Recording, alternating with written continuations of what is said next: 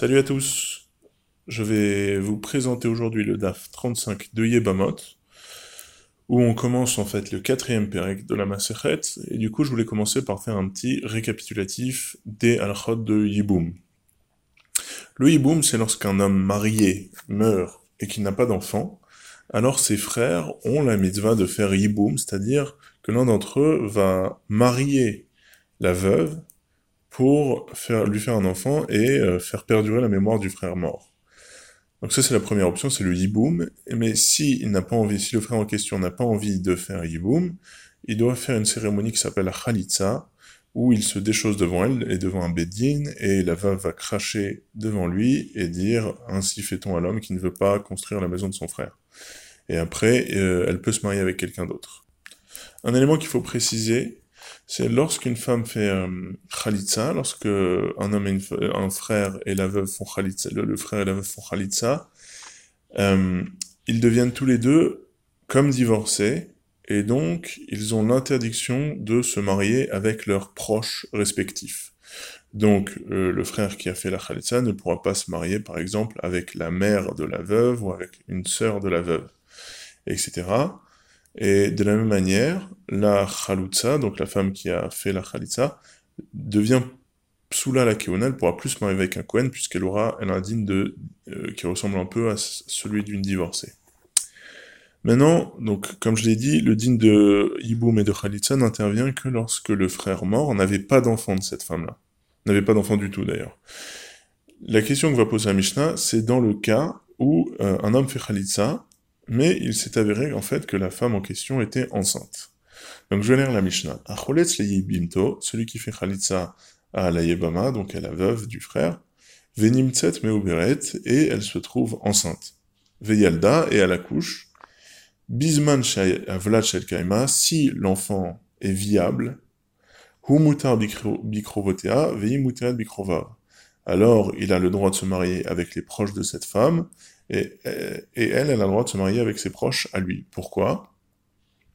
Parce que, étant donné qu'elle a eu un enfant viable, alors la Khalitsa n'avait pas lieu d'être du tout. Et du coup, c'est comme si elle n'avait pas eu lieu. Et donc, il n'y a aucune des conséquences de la Khalitsa qui tombe sur eux.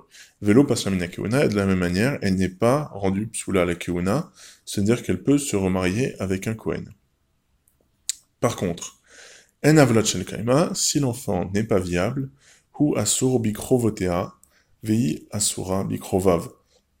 Si l'enfant n'est pas viable, alors donc la khalitsa était bonne, et lui devient assour avec ses proches à elle, il ne peut plus se marier avec ses proches à elle, et elle ne peut pas se marier avec ses proches à lui, ou pas la et elle, ne, elle est psoula la keuna, et donc elle ne peut plus se marier avec un Kohen.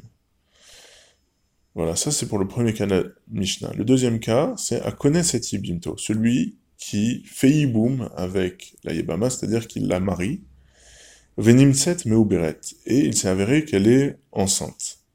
Donc là, on a un gros problème, parce que normalement, euh, c'est assourd de se marier avec la veuve de son frère, si elle a eu des enfants. Euh, c'est la mitzvah de Yiboum, elle est exceptionnelle, dans le sens où elle rend euh, permise, et même c'est une mitzvah, de se marier avec une femme qui normalement est assoura.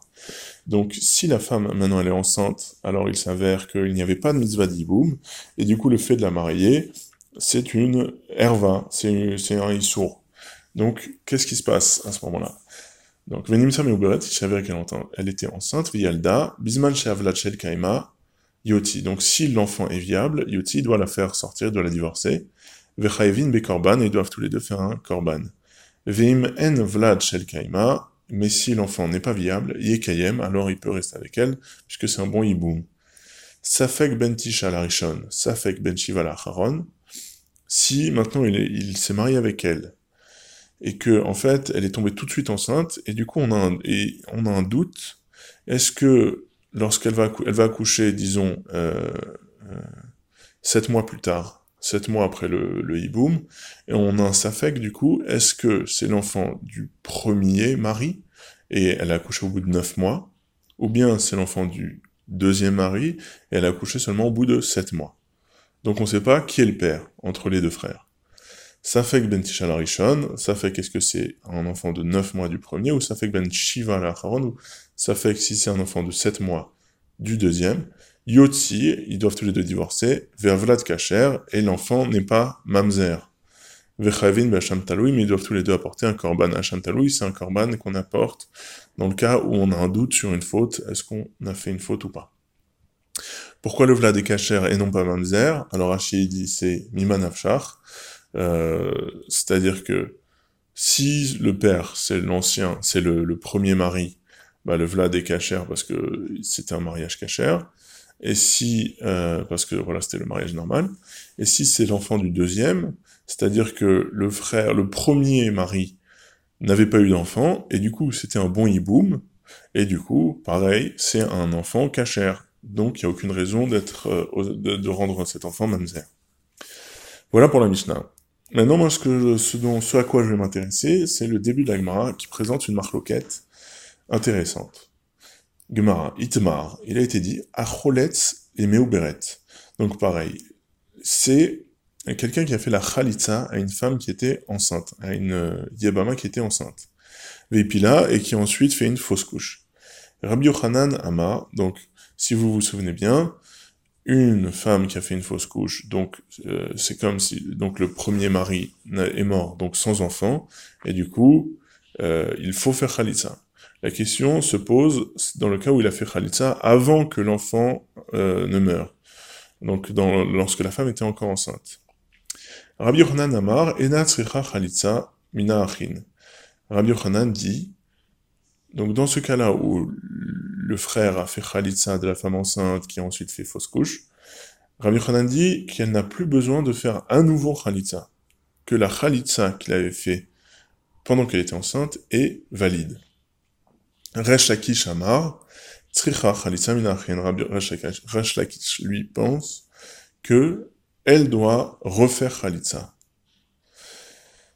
Rabbi Yochanan Amar, Itzar Khalitza Minachin, donc Rabbi Yochanan qui disait qu'il n'y a pas besoin de refaire Khalitza, parce qu'il pense que Khalitzat Meuberet, Shma Khalitza, la Khalitza d'une femme enceinte, ça s'appelle une Amar, Khalitza Minachin, le Shma lui, à l'inverse, pense qu'elle a, besoin à nouveau d'une Khalitza, puisque faire la Khalitza à une femme enceinte, ça ne s'appelle pas une bonne Khalitza.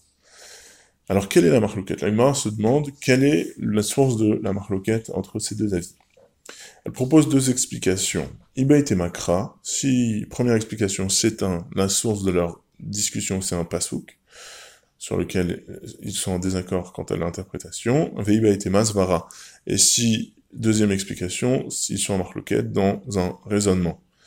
Iba et Masvara. Donc, l'Agmara va d'abord présenter cette possibilité-là, qu'ils ont chacun un raisonnement différent. Rabbi Yochanan Savar, Rabbi Yochanan y penserait que Im yavo Iliaou veyomar dea de yabra mapila mapla milav bat chalitza veibumhi ashtanami tigle milta le mafrea. Le raisonnement de, le raisonnement de Rabbi Yochanan qui pense que la chalitza qu'il a fait lorsqu'elle était enceinte est valide, c'est le suivant. C'est que si Eliaou, donc le prophète Eliaou, venait à ce moment-là, et nous révéler que l'enfant euh, qu'elle porte, va mourir, que ça va être une fausse couche.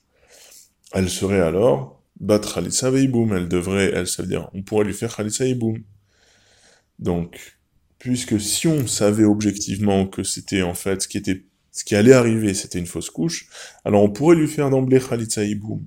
Ashtanami tigale miltale. Donc, à partir de ce moment-là, tigale miltale mafrea, la chose va être révélée rétroactivement. Les mafrea à l'envers, rétroactivement. Donc, Rabbi Ochanan, il pense que, d'accord, au moment où elle était enceinte, la Khalitsa, normalement, elle n'avait pas lieu d'être, puisqu'elle était enceinte et qu'a priori, elle, allait avoir un enfant. Mais à partir du moment où, en fait, elle va faire une fausse couche, on va relire l'histoire, et on va se dire, d'accord, en fait, la Khalitsa qui a eu lieu, c'était la Khalitsa d'une femme qui allait faire une fausse couche. Donc c'était une bonne Khalitsa. Alors que Resh Lakish lui pense, Resh Lakish Amar, Tigale Milta Mafrea lo amrinan. Non, révéler la chose rétroactivement, lo amrinan, on ne dit pas. Ce n'est pas un raisonnement valide. Cette marloquette entre Rabbi Yochanan et Resh Lakish sur est-ce que la Khalitsa qui a été faite enceinte est valide rétrospectivement ou non, je pense qu'elle est très profonde. Et pour l'éclaircir un peu, j'aimerais m'aider d'un auteur, d'un psychanalyste qui s'appelle Jacques Lacan, qui a écrit un petit livre qui s'appelle Écrit 1, dans lequel il y a un article qui s'appelle Le séminaire sur la lettre volée. Et dans ce séminaire, Jacques Lacan il développe ce qu'il appelle l'ordre symbolique. Selon lui, en fait, l'être humain, il est pris euh, existentiellement dans l'ordre symbolique, dans ce qu'il appelle la chaîne signifiante, le fait que euh, il y, a des, mots, il y a des signifiants qui suivent une certaine logique qui leur est propre, une logique qui est autonome, qui va en fait déterminer le sujet humain dans un certain destin. Je pense que cette marloquette-là, sur la question de la relecture d'une histoire, elle est très, liée avec cette problématique-là. Pourquoi? Parce que une fois qu'il s'est avéré que le euh, l'enfant qui, enfin que la veuve a fait une fausse couche, est-ce qu'on va relire la Khalitsa en fonction de la connaissance qu'on a maintenant, en se disant cette Khalitsa-là qui a été faite était la Khalitsa d'une femme qui n'allait pas avoir d'enfant. C'était donc la Khalitsa, euh, une Khalitsa valide, au sens où en fait on va considérer la signification de cette Khalitsa comme étant indépendante, autonome de l'auteur de l'acte en question, de la Khalitsa. Alors que d'après Resh Lakish, on lit l'acte, cet acte-là de la Khalitsa, on le lit en fonction de la personne qui l'accomplit, et selon cette, sa temporalité à lui. Selon sa temporalité à lui, selon la temporalité humaine, au moment où la Khalitsa a été euh, effectuée, la femme était enceinte, et donc a priori, il n'y avait aucune raison de faire cette Khalitsa. C'est pour ça qu'elle est psoula, elle n'est pas valide cette Khalitsa. Alors que d'après Rabbi Yochanan, non, cette Khalitsa, elle a une signification propre. C'était, d'accord, euh, personne ne pouvait savoir à ce moment-là, euh, aucun des sujets présents ne pouvait savoir que ce serait une fausse couche. Mais, maintenant qu'on le sait, on relit cette histoire différemment. On dit c'était la Khalitsa d'une femme qui allait faire une fausse couche. C'est ça qu'il dit Rabbi, Rabbi en fait, en invoquant Elia Navi. C'est un regard tiers, omniscient, euh, qui relit l'histoire de, on relit l'histoire selon son point de vue tiers et omniscient. C'est l'autonomie de la signification qui suit sa temporalité propre. Et c'est pour ça qu'on peut relire son acte en disant que c'était une khalitsa valide. Face à ça, j'ai l'impression que la position de Rash Lakish, elle a de sens uniquement parce que ici, la khalitsa, c'est une mitzvah. Et que dans le monde des mitzvot, les actes sont portés par des sujets, par des ODHM. Et donc, contrairement à ce que pense Jacques Lacan, la signification de ces actes-là, des mitzvot, elle n'est pas complètement hors sujet. Elle ne dépasse pas le sujet complètement, puisqu'il il la prend en charge. C'est ça accomplir une mitzvah. C'est la prendre en charge. Et c'est pour ça que, d'après Rach Lakish, on va suivre et on va lire cette histoire selon la temporalité du frère du sujet qui accomplit la Khalissa lui-même. Alors que d'après Rabbi Yohanan, même si elle est accomplie par un sujet, la signification de l'acte de Khalitsa lui échappe et suit une logique propre qui pourra trouver un terme uniquement à la fin de cette histoire. J'ai l'impression que c'est un peu ça l'énigme de cette marloquette. C'est est-ce que les actes et leur signification suivent leur propre route?